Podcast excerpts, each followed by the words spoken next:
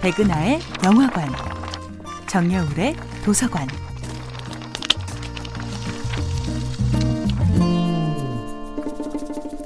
안녕하세요. 여러분들과 쉽고 재미있는 영화 이야기를 나누고 있는 배우 연구소 소장 백은하입니다. 이번 주에 만나보고 있는 영화는 톰 행크스, 맥라이언 주연의 1993년 영화 시애틀의 잠 못 이루는 밤입니다. 영화 시애틀의 잠 못 이루는 밤은 로맨틱 코미디의 거장 여성 작가 노라 에프론의 감독 데뷔작이었는데요.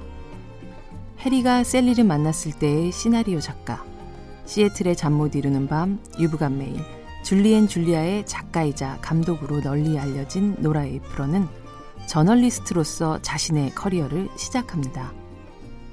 뉴욕 포스트 기자를 거쳐 뉴욕타임즈 편집장을 지낸 노라 에프론의 관심은 어느 순간 헐리우드로 향하게 되죠. 그녀가 첫 번째 쓴 시나리오는 핵 발전소 여성 노동자였던 카렌 실크우드의 실화를 담은 메릴 스트립 주연의 영화 실크우드였습니다. 저널리스트로서의 저력이 발휘된 이 영화로 노라 에이프런은 아카데미 각본상 후보에 오르게 되죠. 그리고 이어지는 작품이 바로 자신의 실제 남편의 외도를 소재로 한 영화 제2의 연인이었습니다. 그녀의 남편은 바로 워터게이트 사건을 파헤쳐 퓰리처상을 탔던 워싱턴 포스트지의 기자 칼 번스타인이었는데요. 사회적으로 성공한 남자였지만 임신한 아내를 두고 바람을 핀 남편의 이중성을 솔직하게 고발한 이 작품은 단순한 개인적 폭로를 넘어 이 사회가 여성에게 부여한 무게와 고통을 고스란히 느낄 수 있는 영화였죠. 1941년생인 노라 에이프런은 특히 여성들의 욕망을 유머를 잃지 않는 솔직함으로 표현하면서 동시대 여성들의 열렬한 지지를 받았는데요.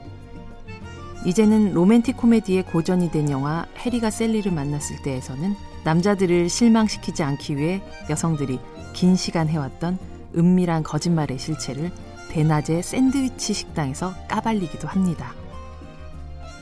2009년 연출한 줄리엔 줄리아를 유작으로 지난 2012년 72살의 나이로 세상을 떠난 노라 에이프런. 그녀는 가장 보통의 여성의 목소리에 귀를 기울이고 그들의 욕망과 사랑, 고통과 즐거움을 경쾌한 대사와 사려 깊은 연출로 세상에 알렸던 우리 시대의 에밀리 브론테이자 제인 오스틴이었습니다. 백은하의 영화관이었습니다.